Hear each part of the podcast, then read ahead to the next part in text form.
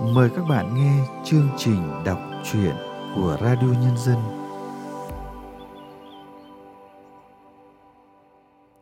Các bạn thân mến, trong chương trình đọc truyện hôm nay, Radio Nhân dân xin gửi tới các bạn truyện ngắn Tình vợ chồng của nhà văn Lê Đức Quang qua sự thể hiện của Xuân Khoa.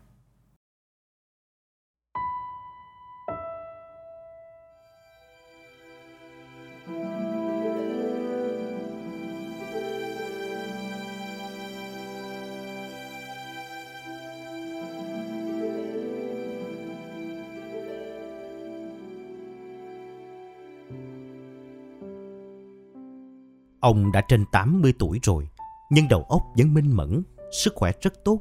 Nhìn bề ngoài người ta cứ ngỡ hơn 60.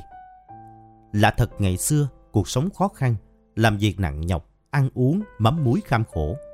Song không hiểu sao có nhiều người sức khỏe rất tốt.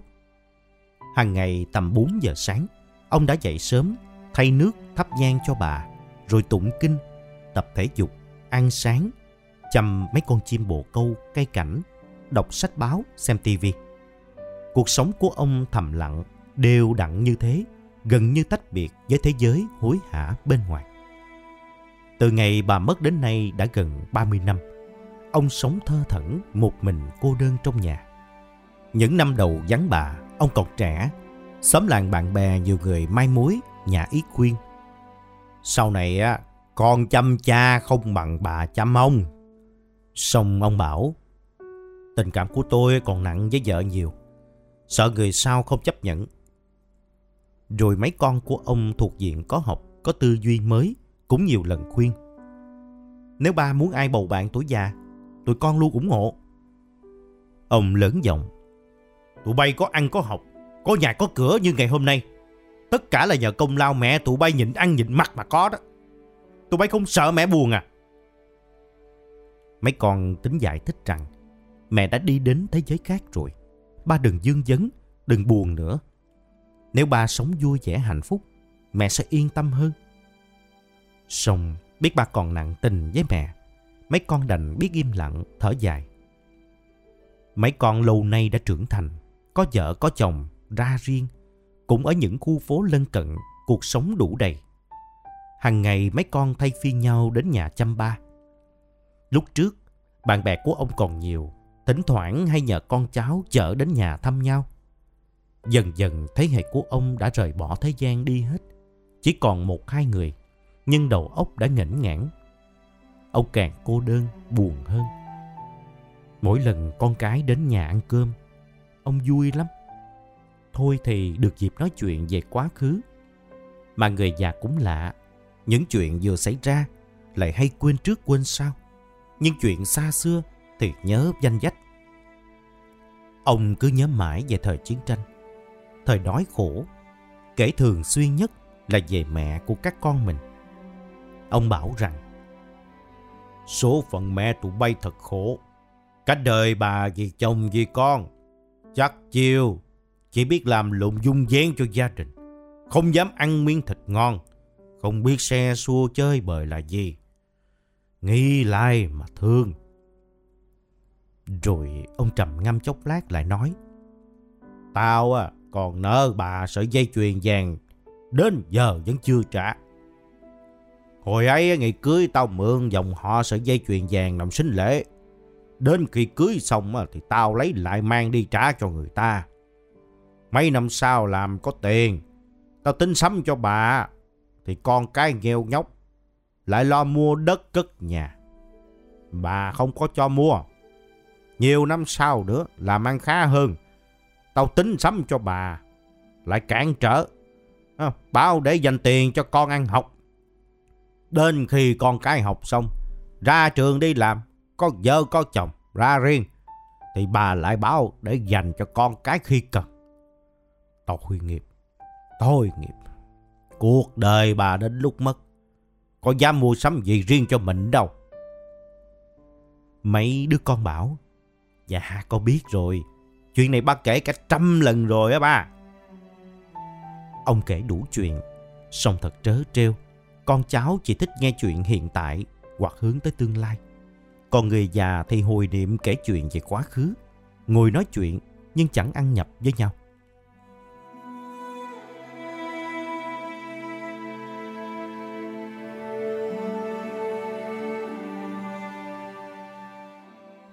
Ngôi nhà của ông có mảnh đất rộng nằm ở ngay trung tâm, khu phát triển kinh doanh sầm uất nhất thành phố.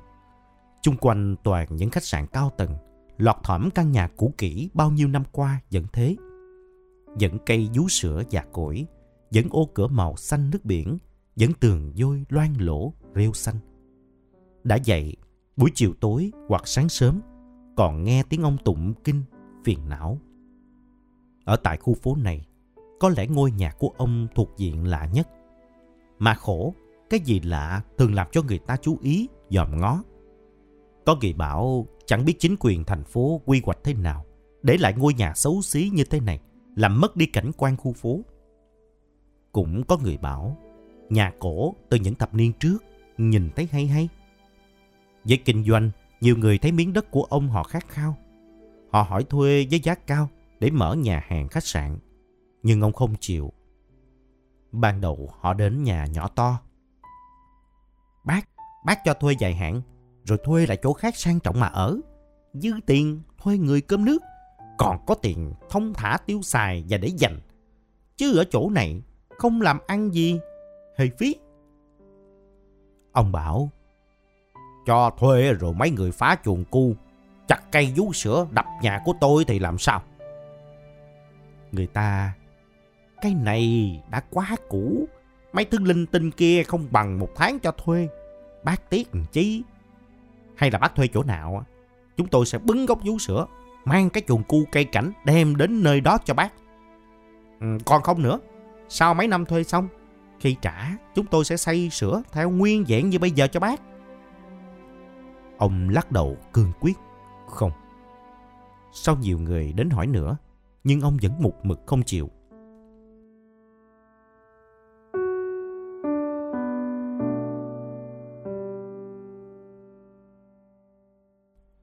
Mấy năm gần đây, cuộc sống phát triển, nhiều người dân giàu lên, đặc biệt là cơn sốt đất. Ở thành thị cũng như ở quê, đầu đầu cũng nói chuyện quy hoạch, buôn bán đất, bán nhà. Giá đất cứ tăng lên dùng dục. Có thể đất nước ngày càng phát triển, nhiều nhà doanh nghiệp đầu tư trong và ngoài nước đến làm ăn, lập dự án nhà máy, khu công nghiệp. Cũng có thể một phần do nhà đầu cơ họ mở ra những khóa giảng dạy về cách làm giàu từ bất động sản. Từ những học viên, họ tạo thành đội ngũ cộng tác viên, còn gọi nôm na là cò đất, rải rác khắp nơi, từ thành thị đến ngõ ngách thôn quê. Họ mua mảnh giường lớn ở nông thôn, rồi làm đường, phân lô, bán mét nền. Họ săn lùng mua đất, rồi cắm cọc, tung tin giả quy hoạch. Kẻ mua qua, người bán lại, giá đất cứ thế mà tăng lên. Đó là những miếng đất thôn quê không có giá trị kinh tế cao ngoài việc phân lô bán nền. Còn những miếng đất thành phố có giá trị buôn bán, thôi thì giá cao ngất ngưỡng. Ngôi nhà của ông trở thành điểm nóng. Ngày nào cũng có vài ba người đến hỏi mua. Do không đề chữ bán đất nhà, người ta đến mua đất mà giống như đi thăm bệnh, mang theo cả trà sữa. Trước là hỏi thăm sức khỏe của ông, giống như bà con quen biết đã lâu trò chuyện tình nghĩa Đông Tây. Sau cùng là dòng do ngụ ý mua đất. Hết người này đến, ra về, chốc chốc người khác lại đến. Người nào cũng mang quà cả. Ông ái ngại không nhận. Họ quyết để lại món quà và số điện thoại. Bảo, Dạ, đây là quà cháu kính biếu bác. Còn việc đất cát, khi nào bác có ý định bán hoặc cho thuê thì gọi cho cháu. Không sao cả. Miễn là bác nhớ cháu là được ạ. À. Họ nói vậy, chứ như không nhận quà người ta, ông ngại vô cùng. Chính vì vậy, ông sợ nợ ơn nghĩa, không dám tiếp người lạ. Với kinh doanh, họ không dùng cách này mua được, thì dùng kế khác. Họ nhờ mấy người thợ hớt tóc, thợ sửa xe thân quen ở xóm đến nhà tiếp cận ông, rồi cho tiền phần trăm, nếu thuyết phục được ông bán đất. Chẳng những bà con lối xóm Họ còn nhờ luôn cả thợ điện, thợ nước, miễn ai là người tiếp cận và nhỏ to thuyết phục được ông. Mọi thứ đều không xong. Họ hỏi thăm, tìm đến nhà các con của ông bàn chuyện thiệt hơn. Các con của ông cũng nhiều lần khuyên ba bán đi. Nhưng ông vẫn không chịu. Một mực không là không. Mới rồi, cậu út làm ăn thua lỗ dở nợ. Anh chị tìm cách giúp em. Trước là nhiệt tình giúp đỡ em. Sau anh chị cũng mong ba bán nhà cho tiền để làm ăn.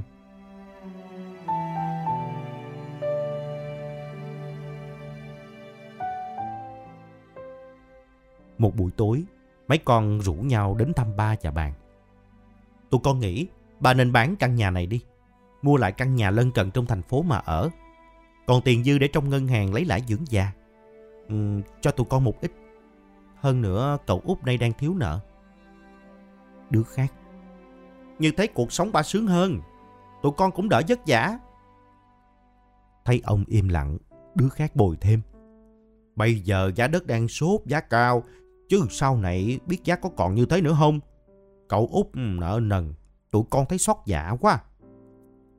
Ông chậm rãi bảo. Ba già rồi, ăn uống không bao nhiêu. Chết có mang nhà, mang đất đi theo được đâu.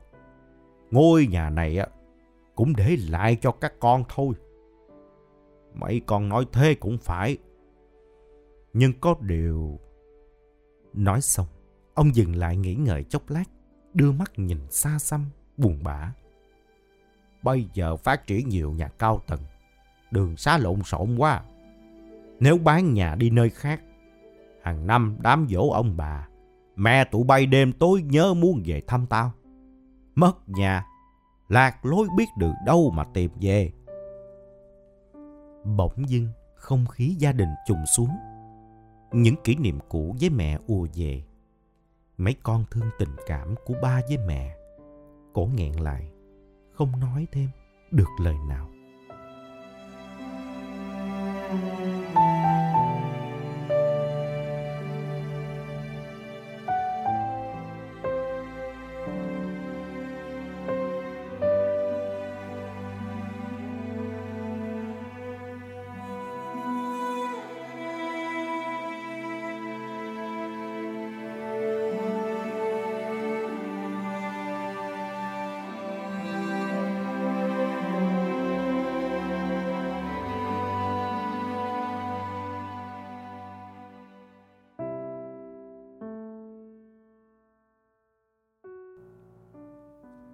Các bạn vừa nghe xong chuyện ngắn Tình vợ chồng của Lê Đức Quang qua sự thể hiện của Xuân Khoa.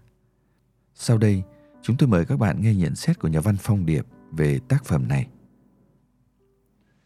Người ta thường nói xa mặt cách lòng, không cận kề nhau sớm tối, không nhìn thấy nhau hàng ngày, không liên lạc với nhau thường xuyên thì tình cảm sẽ dần phai nhạt.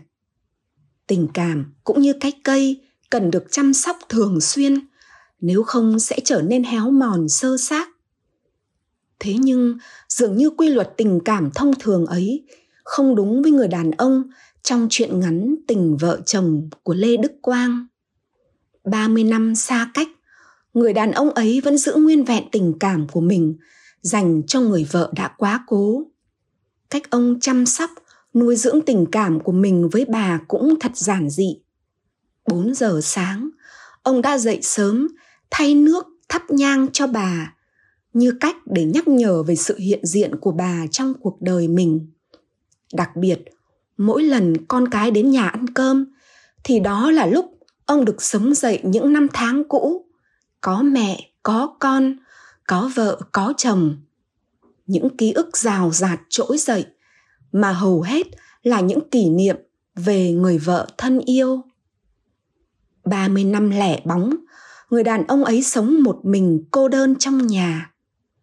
Chẳng có nỗi buồn nào lớn hơn nỗi buồn mất đi người mình yêu thương. Nhưng ông vẫn có thể có những lựa chọn khác, tìm cho mình người mới để sưởi ấm trái tim đang dần nguội lạnh. Cũng âm thầm chờ những đợt sóng khao khát được yêu thương, được chăm sóc. Không ai có thể trách được ông, thậm chí chính con cái bạn bè, hàng xóm láng giềng đã động viên ông đi tiếp bước nữa. Nhưng ông đã không lựa chọn cách ấy, chỉ bởi tình cảm với người vợ đã khuất, quá đỗi sâu nặng. Khó có thể ai chiếm được trái tim ông lần nữa, và ông cũng khó chấp nhận thêm được ai lần nữa. Ông không chỉ giữ bà riêng trong trái tim, ông còn kiên quyết giữ ngôi nhà nơi ngày trước bà vẫn vào ra sớm tối. Bởi vậy, dù ngôi nhà của hai vợ chồng nằm ở ngay trung tâm, khu phát triển kinh doanh sầm uất nhất thành phố, nhiều người muốn mua với giá cao, cuộc sống của cha con nhờ vậy có thể đổi đời, thì ông vẫn không chấp nhận. Chỉ bởi ông muốn bà còn tìm được đường về với ông bán nhà rời đi, phố phường ngày càng thay đổi. Bà lạc lối biết đâu mà tìm thấy ông. Âm dương cách biệt, nhưng tình yêu của ông dành cho bà thì chưa một ngày nguôi ngoai. Câu chuyện giản dị về tình vợ chồng mà sao bỗng khiến chúng ta thổn thức. Chương trình đọc truyện của radio nhân dân hôm nay xin được tạm dừng tại đây. Hẹn gặp lại các bạn vào chương trình sau. Thân ái, chào tạm biệt các bạn.